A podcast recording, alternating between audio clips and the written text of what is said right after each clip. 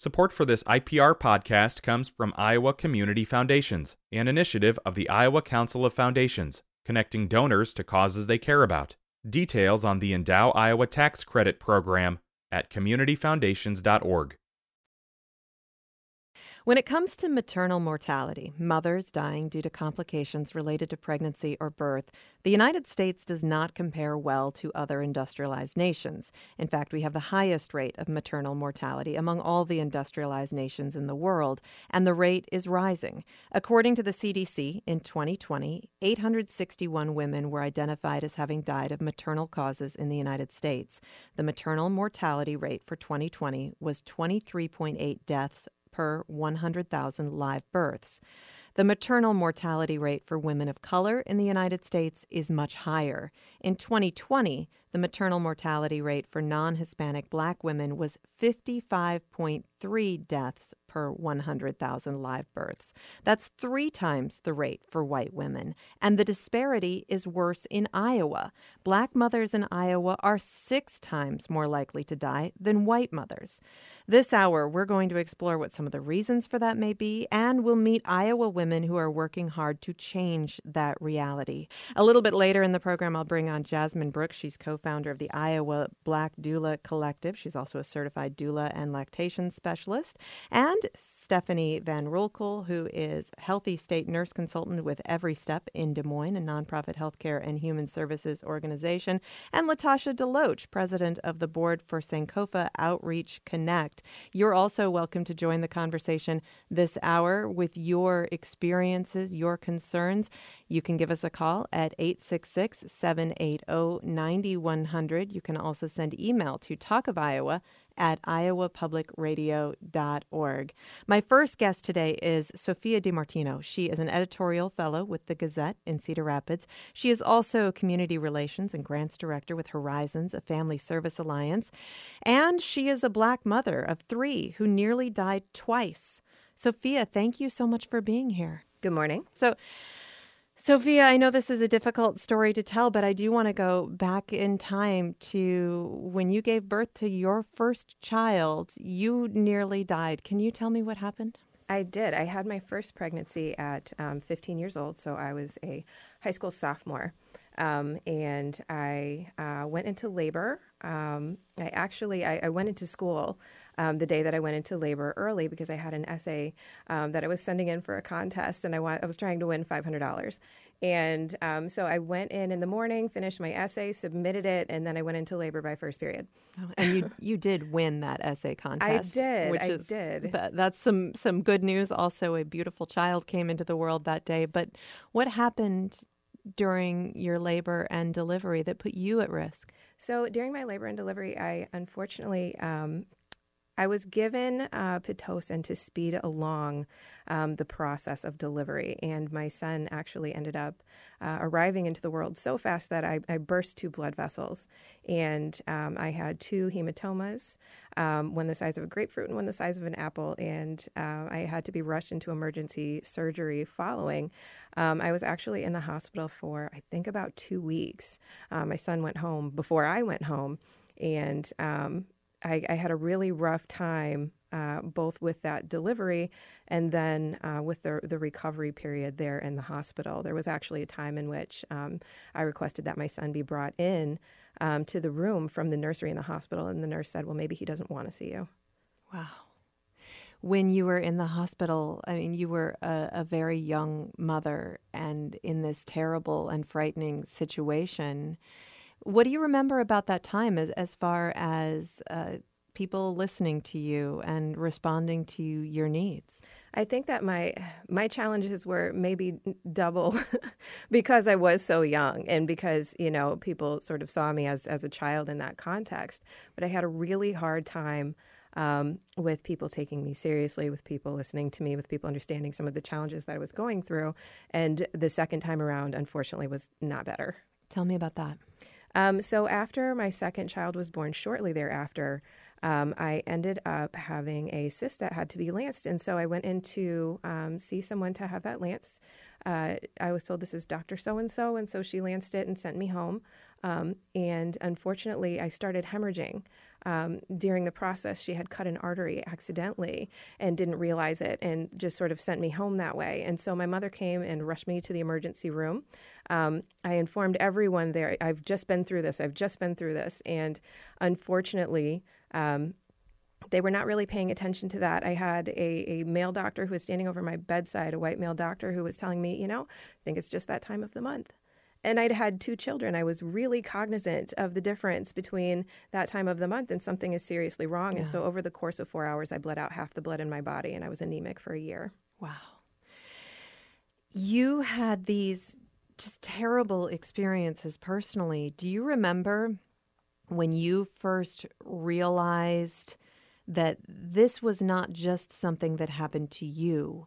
But something that was part of a much bigger problem in this country and in this state. I do. So to sort of wrap up the the um, my my second experience, the only reason that they caught what had gone on is that my mother went into the hallway and summoned all of her care and abilities and said, "Bring a woman doctor in here." And the woman immediately recognized that I was bleeding from the artery and sent me to surgery, and that's what saved my life.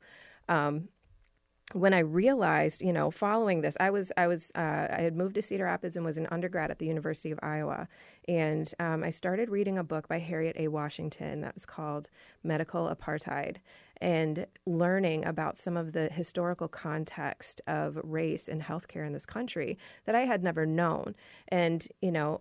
Iowa, I heard before this some of the statistics about, um, you know, the percentage of Iowa that it consists of, of black people at the time it was even less so. So it was very isolated and isolating. I thought I was the only one until I learned through a book. This is an experience that has been happening across this country for centuries. Gosh, how did you react? Um, you know, at the time I had less agency um, I had less information. I wasn't in the position that I'm in now, where I had this network of people that, you know, could all work together to make something happen. But I carried it with me until I did. So you can imagine, I'm sure that, that there are many women today who do feel that same sense of isolation. And the fact that Black women are so much more at risk in pregnancy and birth than other mothers in this country is not well known. So you've been doing a lot of work to try to raise awareness of this. Uh, tell me a little bit uh, about your goals. Um, so a friend of mine actually uh, posted on Facebook when Serena Williams had her issues in childbirth. She made a Facebook post about it, and you know the the sentiment, the comments was really, if Serena's not safe, if Beyonce's not, none of us are safe. Um, and so we, we formed an organization called the Black Maternal Health Collective. And over the past few years, we've been working to raise awareness of the issue um, and to bring together healthcare, to bring together um, local stakeholders, social service organizations, elected officials to try and move the needle toward equity so that we can save Black lives. This hour, I'm going to be talking to other women with the same mission who are working in different organizations. And it, it did strike me that these are a lot of disparate organizations with the same goal. And of course, they are working one on one with women to, to try to keep those women safe. But do you feel like there is a lack of overall understanding and, and mission surrounding Black maternal health in medicine right now? So, part of the challenge is that the knee jerk reaction is to try and separate these bad things from ourselves. And so we say, oh, well, maybe it's diet. Well, maybe it's income. Well, maybe it's access. Well, maybe it's education. But the statistics hold even when you control for income, even when you control for education and socioeconomic status. And I think what's missing is that people still are a little bit hesitant to address the elephant in the room, which is it's bias that is killing us we are going to explore ways that individuals can help, but bias is killing black women in this country. And that's a much bigger problem. How do you think we address that in medicine? Um, so I, I, will start by saying I'm not a medical expert, yeah. but I think that there is um, opportunity for us to address it in terms of policy by ensuring that for those working toward uh, entering the medical profession, there is specific training related to DEI, diversity, equity, inclusion, related to implicit bias. um, related to the historical context of race and medicine in this country so that you can build more understanding around the people going into this field.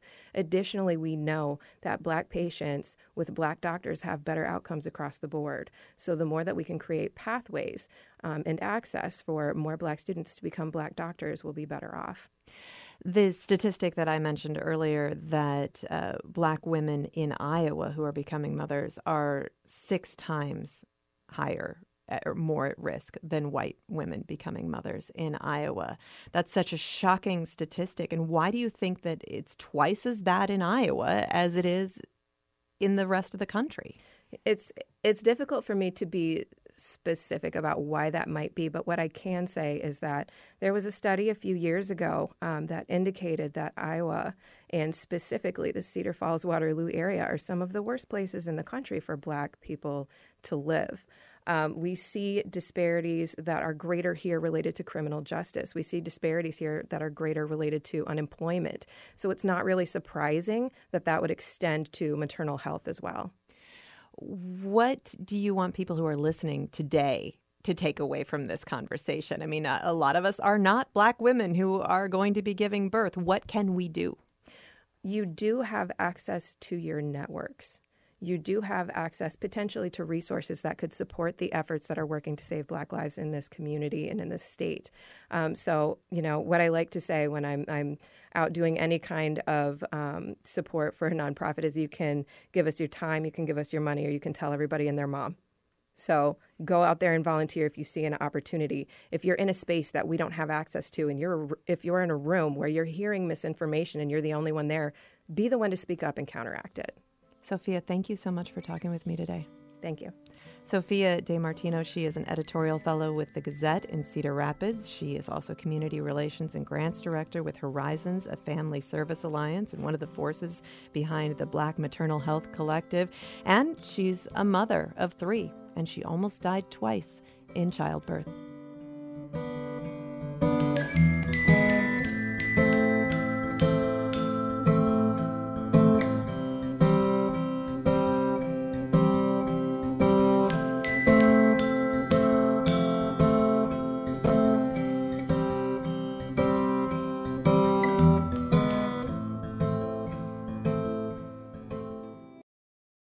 Support for IPR comes from Corridor Vein Center and Corridor Aesthetics, treatment for varicose veins and spider veins, also providing facial rejuvenation services and treatment for moderate to severe acne. More at Corridor Vein and CorridorAesthetics.com.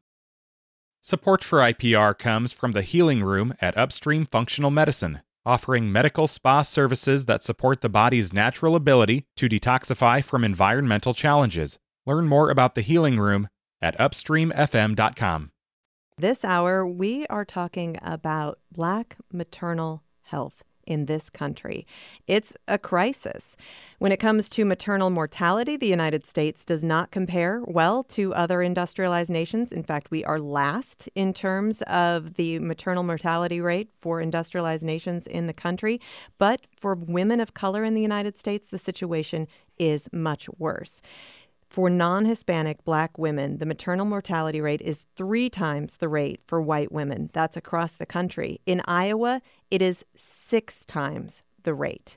This hour, we're talking about Black maternal health and what can be done to change this reality. With me now is Jasmine Brooks, a certified doula and lactation specialist. She's also a second year PhD student at Iowa State University studying Black maternal health and medicine. Jasmine, welcome to the show.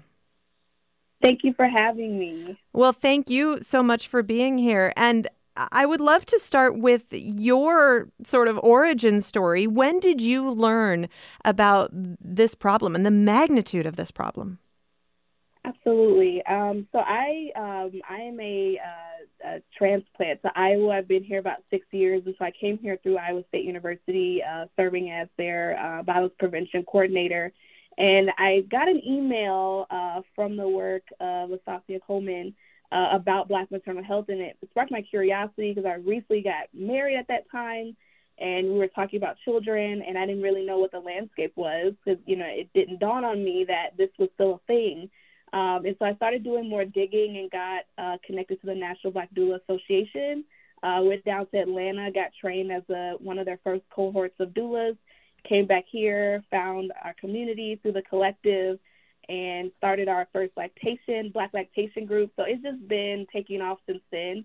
And uh, like the previous person that talked about was like, wow, we are still sitting in this type of archaic experience. Like I can't imagine, I couldn't imagine that this was really an experience that Black bodies were having, Black families were having, um, not just in the medical spaces, but just in our community.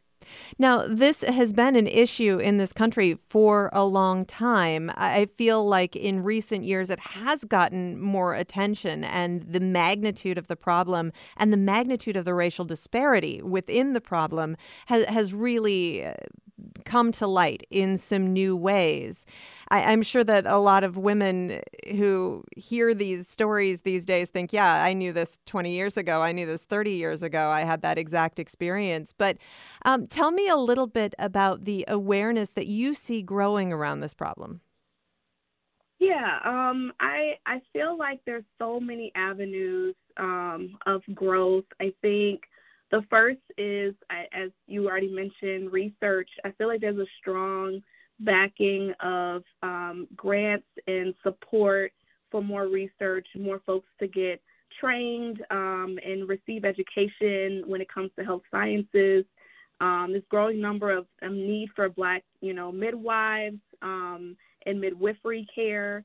I also see just within our community, uh, folks willing to step up and you know become doulas be a part of the solution. We talk a lot about, you know, you know, black maternal mortality and black infant mortality, and we could stay on that subject forever.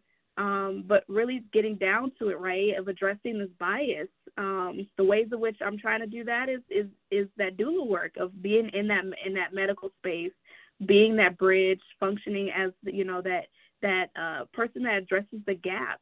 Our strongest ways of supporting that is training more doulas, is providing more uh, doula support uh, for our low income families, um, as well as looking at increasing lactation support for our black families and, and thinking about long term what that means. When we talk about health disparities, when we talk about um, these issues that we, you know, you know, really re-victimize these families on is well they're not eating good or they're not doing this or um, it's it's because of you know these behaviors that this is what's going on, and it's like structurally we've created this. When we think about the inception of our medical system, it was rooted out of uh, chattel slavery. Um, you can read that in Medical Apartheid by Harriet A. Washington. She talks deeply about how colonialism has impacted Black Americans, you know, medical exper- experimentation um, to reproductive justice issues. This has always been a fight on Black bodies to just be able to have children the way that we want, um, how we want, and to be able to, you know, sufficiently take care of them the way that we see that we need to. Now, I, I, think a lot of people are still not familiar with what a doula is. It's a person, a, a woman typically, who is employed to, to really provide guidance and support to a pregnant woman during labor and also after the baby comes home as well. Um, so, what you're saying is being a, a knowledgeable support person within that space that gives you the the the opportunity to be an advocate and an opportunity to identify problems if they do crop up? Absolutely. And, you know, I, I want to speak to all birth workers because we all show up in this space in so many uni- unique ways. I talk about midwifery to doula work uh, to birth coaching, right? We're always showing up. I think what's unique about Black doulas and supporting Black families is we're family to them we are the folks that are standing um, in those moments that they are looking to us for having informed, making informed decisions, uh, to navigating, creating their care team, to finding childcare, to you know, um, helping out with employment needs. Like we we do a lot. Our primary goal, right, is to have a healthy birth parent, healthy baby, and however that is shaped, right, through education, through processing their labor and delivery needs, to their birth preferences, um, but we know that birth is, you know, something that can be different when you show up into the room. We we never know how baby's going to respond to contractions, and so to make sure that they're in that space, knowing all of their choices, to make sure their voice is amplified, their their support person is amplified, and they feel empowered um, regardless of what that outcome looks like and what that additional support looks like in postpartum right? We we miss out on the conversation of what postpartum looks like and i always will emphasize that we need more mental health providers that can support black families um, because we, we we see a large um, we see a big challenge like once they you know are discharged that we're having to navigate mental health needs because of what is showed up in that space. And i do think that impacts their you know perceptions and ability to be those parents that they want to be. Um, and so we're always having to you know be there in so many different ways, not only for them, but for their entire family. Now, I know a lot of women ha- have really come to understand the power of having a doula involved in this process and, and how that can help. It's also not something that is usually covered by insurance. So there's a, an equity issue within doula care as well, isn't there? Absolutely, yes. Doula doula care could be very challenging to obtain. Uh, we don't have a ton of doula support per you know person. I can't remember the the data that we collected, but I think it's something of like you know out of one doula that's 66 families or something like that. And so like we we also have to take breaks. We're also human. Um, mm-hmm. I I've unfortunately had to turn families away because I can't I can't um, serve them because I've already you know been booked I think also financially there is a is a big gap.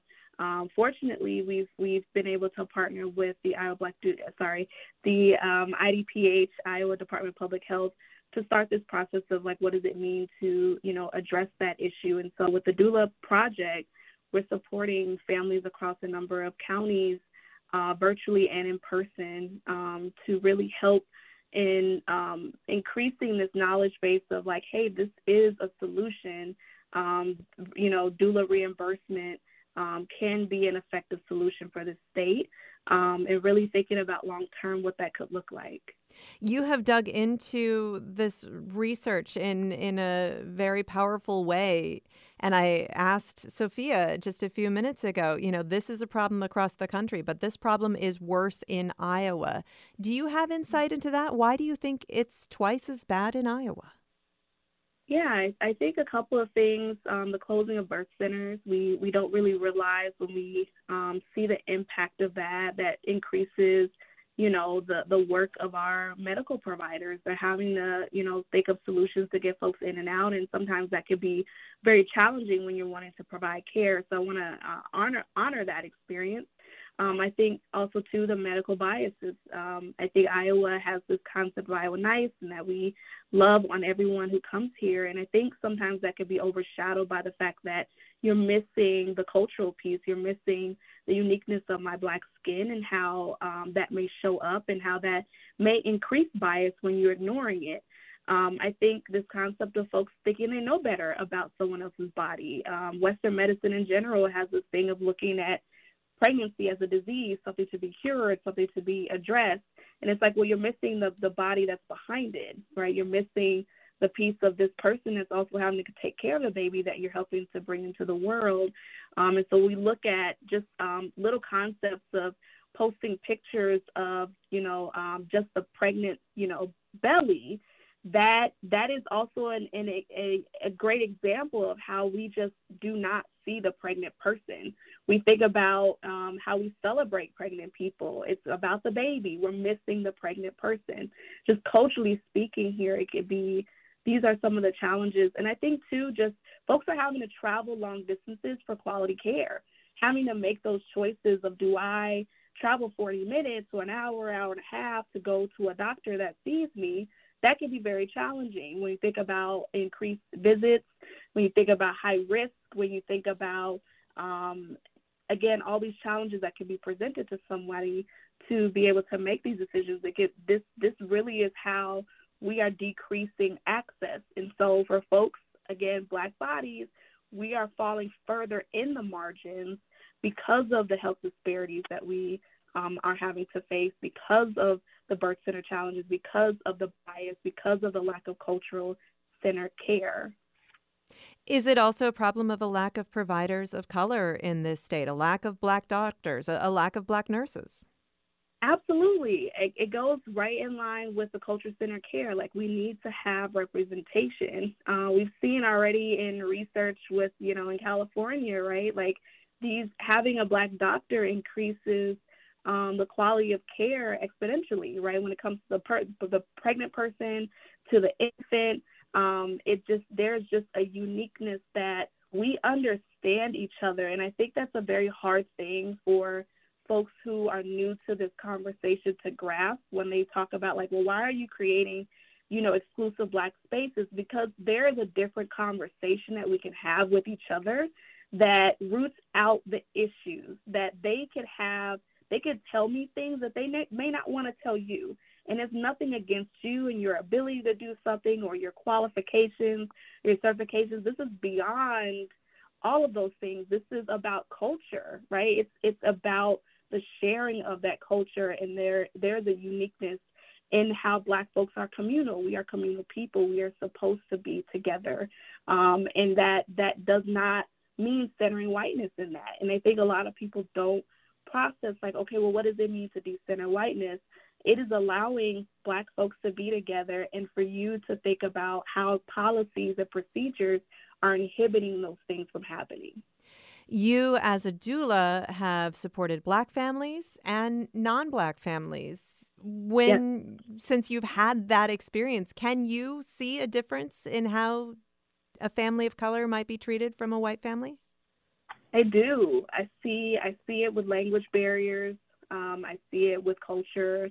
Um, I see it with race differences. Is you know, there's different conversations, different accessibility and resources provided ahead of time. We think about providing lactation support. It is always after the fact with my black families and not during pregnancy. And so I've had to rearrange the way that I talk to my black families and and getting them to be in a good place because they're wanting to feed from their body um, and you know what what does that mean to plan for that to think about their um, to think about their employment to think about um, their transportation like all those things the care at home.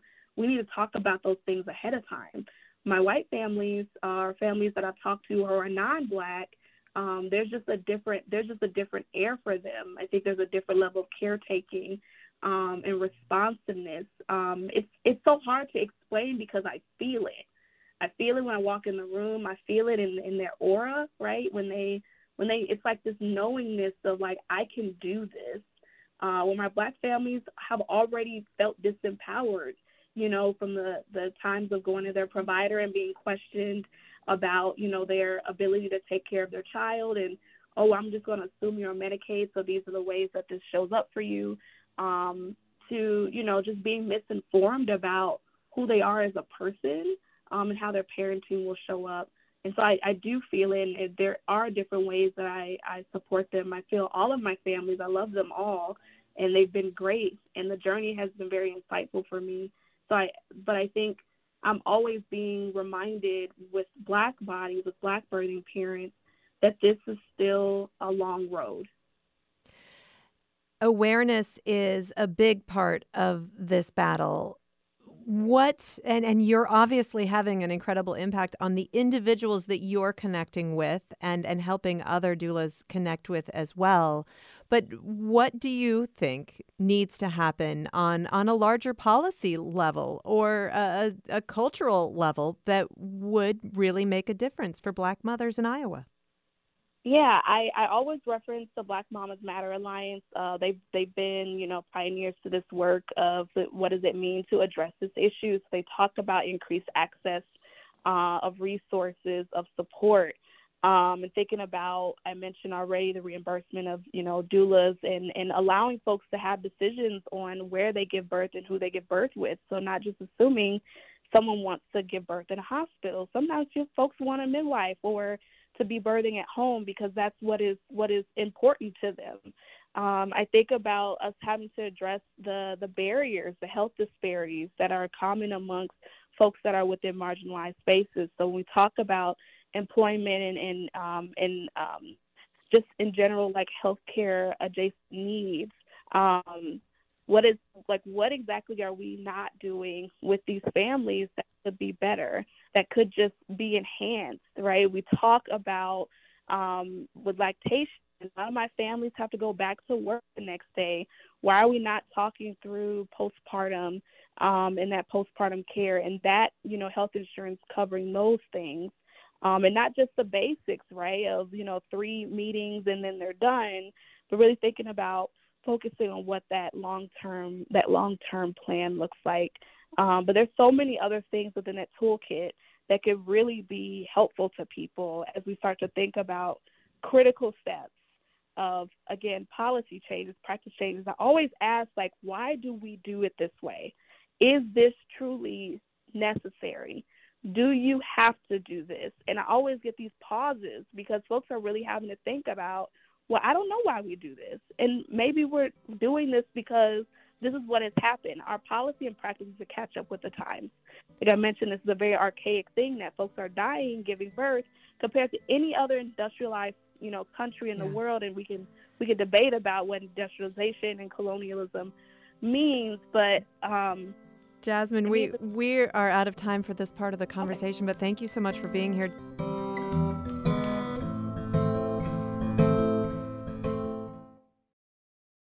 Support for IPR comes from the Healing Room at Upstream Functional Medicine, offering medical spa services that support the body's natural ability to detoxify from environmental challenges. Learn more about the Healing Room at upstreamfm.com. This hour, we're talking about Black maternal health, and that's a crisis in this country. The United States has a problem with the maternal mortality rate. We have the highest maternal mortality rate of the industrialized nations in the world. But for non Hispanic black women, it is three times the rate of white women. And in Iowa, it is six times the rate of white women in Iowa. So, this hour, we're talking about Black maternal health and what can be done to alter this reality. In just a few minutes, Latasha Deloach will be here. She's the president of the board for Sankofa Outreach Connect. With me now is Stephanie Van Roekel. She is a Healthy Start, start nurse consultant with Every Step in Des Moines. Hello, Stephanie. Good morning, Charity. Thank you so much for being here. And I understand health or every step really focuses on maternal health for all women in Iowa. Tell me specifically uh, about some of the efforts that, that you have made to try to help Black mothers in the state. Yeah, so Every Step is a nonprofit here in Des Moines, and we actually offer services, prenatal services through end of life care through our hospice program. Um, but the services I work with, Healthy Start specifically, um, we have some home visiting programs that provide support and empowerment and advocacy to pregnant people and families. Um, we accept participants into our program for no cost, regardless of their insurance status. Um, and we literally and figuratively meet our families where they are. So if that's in their home, that's at the library, that's in our office. We just want to meet with them and just help support them, advocate, empower them. Um, we connect people to resources, medical and social needs. Um, just have such a, a, wide variety of services that we offer. Um, but specifically about Black maternal mortality and, and Black maternal health, um, we are just really starting some new initiatives to to address this need. Um, part of our Every Step program, or I'm sorry, part of our Healthy Start program has a community action network, uh, which is a collaboration of organizations in our community that we're just focusing on improving the lives of people in Polk County through health impacts. And so um, we did a recent um, focus on infant safe sleep. Right now, we're working on Black maternal mortality um, and just the disproportionality of how that affects that community. Um, and so we um, will have some different offerings for events and classes coming up as well. Um, so part our... part of your efforts are are really to empower mothers so that they can identify when there's a problem and advocate for themselves and ask for help, right? Absolutely. That's the biggest thing is just you know empowering people to speak up and to know their worth and what they are due from healthcare services, what what they deserve and what they need and are entitled to. Now we know that that there are times uh, and many times for black mothers when they realize that they need help but are not listened to and that that's a huge part of this problem and we referenced Serena Williams story uh, earlier in the hour and she did an incredible job really raising awareness of this issue by sharing her own birth story and that was an issue there where she was not being listened to even though she knew something was wrong what do you think you can do and we can do to change that part of it? Because it's one thing for a mom to know that something's wrong, but it's another for her to get the help that she needs. That's right. Um, yes, when we have people like Serena Williams and Beyonce speaking up and they're still not being heard with this celebrity status, we know that's just such a glaring problem. Um, yeah, so just encouraging people to know what their rights are, to know um, the physical signs of when there could be a complication or what I like to call the danger signs of pregnancy and postpartum. Um, through our programs with our nurses, we just really emphasize, you know, if you see this, you know, this, this, or this, you need to speak up and you need to sometimes push and, and really stand up for yourself. And that's sometimes so much easier said than done. Um, you know, I, it's just such a, it's such a problem. I think Sophia and Jasmine did a really good job about drawing the attention to the bias, the implicit bias, the structural racism. Those are just huge issues um, in Iowa, unfortunately. And if we can just really empower these women, um, that's just a small part of what we can do to help this problem. And we talk a lot about the the risk issues that are related to social disparities, but we also know that this is a problem for black women across all socioeconomic levels and education levels, et cetera. So, I mean, in Iowa, we need to work on on those social disparities, but this goes farther than that. Mm-hmm. It really does. Um, you're right. The social determinants of health are so huge for for a lot of the families, but you're right. Like there's such a wide range of, of people in the socioeconomic status, um, you know, kind of ladder. And so, um, yeah, addressing things like the structural racism, but also things like um, who's your support system at home and, you know, kind of that informal support system. Those are, are big steps in this too. Well, Stephanie, thank you so much for talking with me today. Yes, thank you so much. Stephanie Van Roekel is a Healthy Start nurse consultant with Every Step in Des Moines, a nonprofit healthcare and human services organization. And my final guest of today is Latasha Deloach. She is president of the board for Sankofa Outreach Connect. It's an organization of women of color from diverse backgrounds who are working to retain and sustain women of color and their families in the Johnson County area. Hello, Latasha. Hello. Thank you. you. today. Oh, I'm good. Thank you so much for being here today. And I mean, obviously, I, I just described the work that you do through Sankofa, and it is uh, goes well beyond maternal health. But tell me about how Black maternal health disparities are part of of this puzzle in in trying to give Iowans, Black Iowans, a, a place and an opportunity to thrive.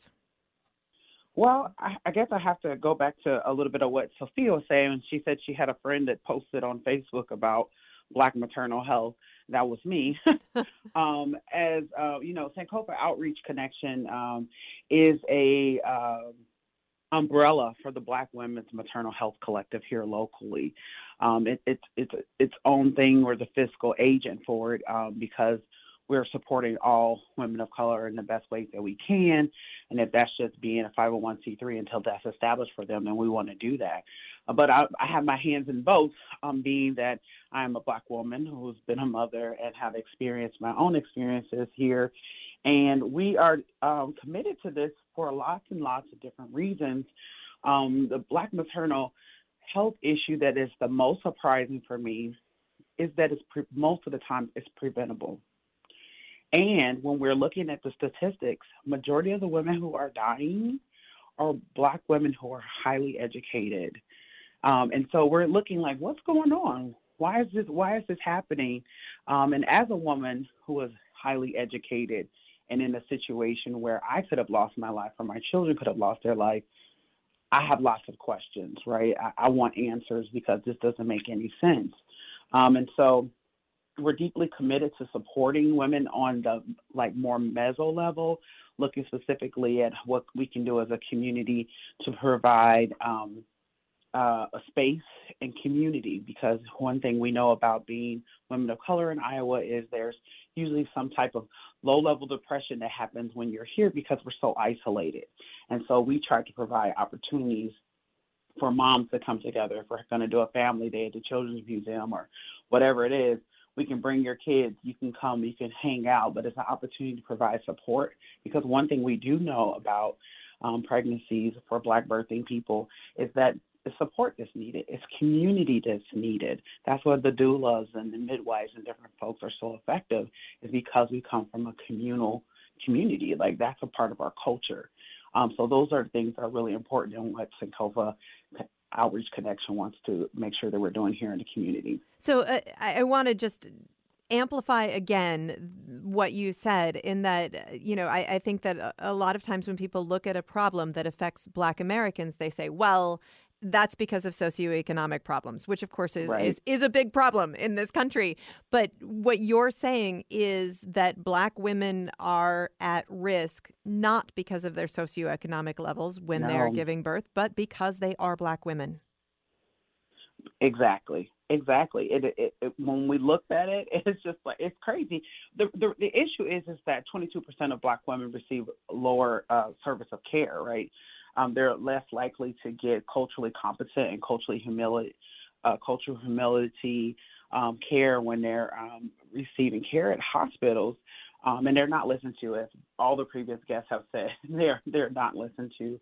Um, I've had situations where nurses have literally taken my phone out of my hand and said I was ignoring my children, who were currently in my belly. Mm. so it was really I was really shocked um, about some of my treatment from medical professionals um, and the reality was is I was texting my husband to tell him where I was located at, and to have someone take your phone is like the complete disrespect there. So if you're not listening to me, you're you're treating me like a child. Yeah, you're and not going to hear my concerns. You mentioned the isolation that a black Iowan, a black woman, but a black Iowan might feel just because they live in Iowa. Tell me a little bit more about that. Well, I mean, we're very isolated. If you ask the average black woman if they have colleagues that are people of color, they're probably going to tell you no, or they're going to tell you maybe there's one or two. Um, it's it's it's I mean everywhere around me. Um, I've lived in Iowa for a long time now, and most times I'm usually the only person. Many times my children are the only kids of colors that are a color that are integrating spaces, integrating different sports teams. Um, it's isolating. You can't help but notice. Even you know, I have an eight-year-old daughter. It's like, mom, we're the only black people here. I mean, you know what I'm saying? So it's it's everywhere that you go. And so that feels very isolating when you don't see other people like you. So imagine going into a hospital where you're way less likely to see someone who looks like you to be able to really truly explain some of your cultural needs and your cultural wants with your birthing experience. And you just sometimes, even if you feel like you could say you feel terrified, you feel scared to advocate for yourself that way. And that's a part of that isolation is I already feel invisible. What is the point of me saying anything because I don't think I'm going to be heard anyways? Now, throughout the hour, so much of the the efforts that we've talked about to to help rectify this problem have been focused on educating and empowering black women and that seems like a very very important part of the puzzle. But black women can't fix this problem themselves. So, right. from your perspective, what are the other pieces of the puzzle?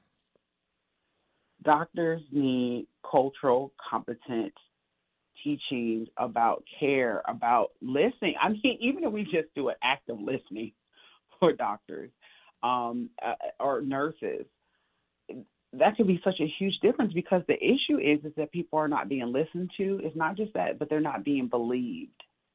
And that's where the bias comes in. That's where the structural racism comes in. When you know, when we say structural racism, people feel like they can walk away from it. But the reality is, is it's not personal, right? It's not like you personally are mad at this lady that came in here who was pregnant. It's a part of the structure. You have been taught from the beginning of medical school that basically you've been taught bias to not listen to as much of of black women when they're speaking because black women in society literally have been ignored and invisible for centuries. And so you are inherently working in a system that was not created for black women, nor did it ever tend to care for black women. So you're being taught this throughout your education. So there has to be things to reverse that. There has to be things to bring attention to, to soften your heart to, that your mind can hear and understand that this is a serious issue. The fact that most medical people at the university or at one of our local hospitals knows nothing about this topic is scary. Well, and and as you're saying, I mean, we're we are seeing doctors and and other healthcare providers be socialized in this environment with structural racism, and so while it's not being explicitly taught, it, it is ingrained in the system. So it has to be explicitly taught to counteract it, right? Absolutely, and and the, the issue, the biggest mistake that organizations, education, businesses fail is that they forget to they forget to um, include DEI, diversity inclusion type of lessons as a part of the entire curriculum. They want you to take one class on cultural competence so you can check a box. But the reality is is every single topic we do it impacts people different culturally. So why wouldn't these things be interwoven into those different classes? Why wouldn't it be interwoven into how you're acting in a clinic because those are things that's going to allow that to be normalized to you because it's not normal to you to be around people who are different than you and to serve them. So we have to normalize it for our professionals so that when they come out, they're not having to experiment on me when I'm coming in because I have bronchitis or I'm coming in because I, am six months pregnant. Because what happens is is that black women end up again in history. We talked about the medical apartheid book again in history right now in 2022 we're being experimented on that's why we're dying because we have a lack of understanding and a lack of cultural competent care so therefore we're more likely to die we only have about a minute left but you have done a lot to bring black women together in Johnson County. And you mentioned that Facebook post that Sophia saw, and that was part of her not feeling so alone. How do other women that, that you connect with respond? Do you find that, that the other black women that you start these conversations with, uh, do they they what do they say about knowing someone else who has had this experience and, and knowing that people are aware of this problem? So we have had some opportunities before COVID to bring women together to talk about this topic, and we worked a little bit with Vice News on this topic as well during the election. And what we found is is some women were relieved to know that they weren't alone, to know that they weren't the only one that went through that, as well as we had some some black birthing folks that hadn't had children and they wanted children, but they were scared. And to know that they had that support, that there were people in their group that they can reach out to makes a huge difference. That there's a platform that they can come and talk about these things makes a huge difference because the isolation overwhelms you. It affects your anxiety. It affects your depression. Um, when you're going through having having children is, is a whole task. So yeah. you know, being able to have that support is it's huge to know that somebody else is like, I've been through that. I will go with you to a doctor's appointment if you need me to, or you can call me afterwards and we could talk through it. We may not be doulas, but we are other mothers. Um, and we're willing to um, hold people's hands through it or to support them in any way that we can. Latasha, thank you so much for talking with me. Absolutely. Latasha DeLoach is president of the board for Sankofa Outreach Connect. This hour, we've been talking about black maternal health. In Iowa, black mothers are six times more likely to die from complications related to pregnancy and birth than white mothers. This is Talk of Iowa.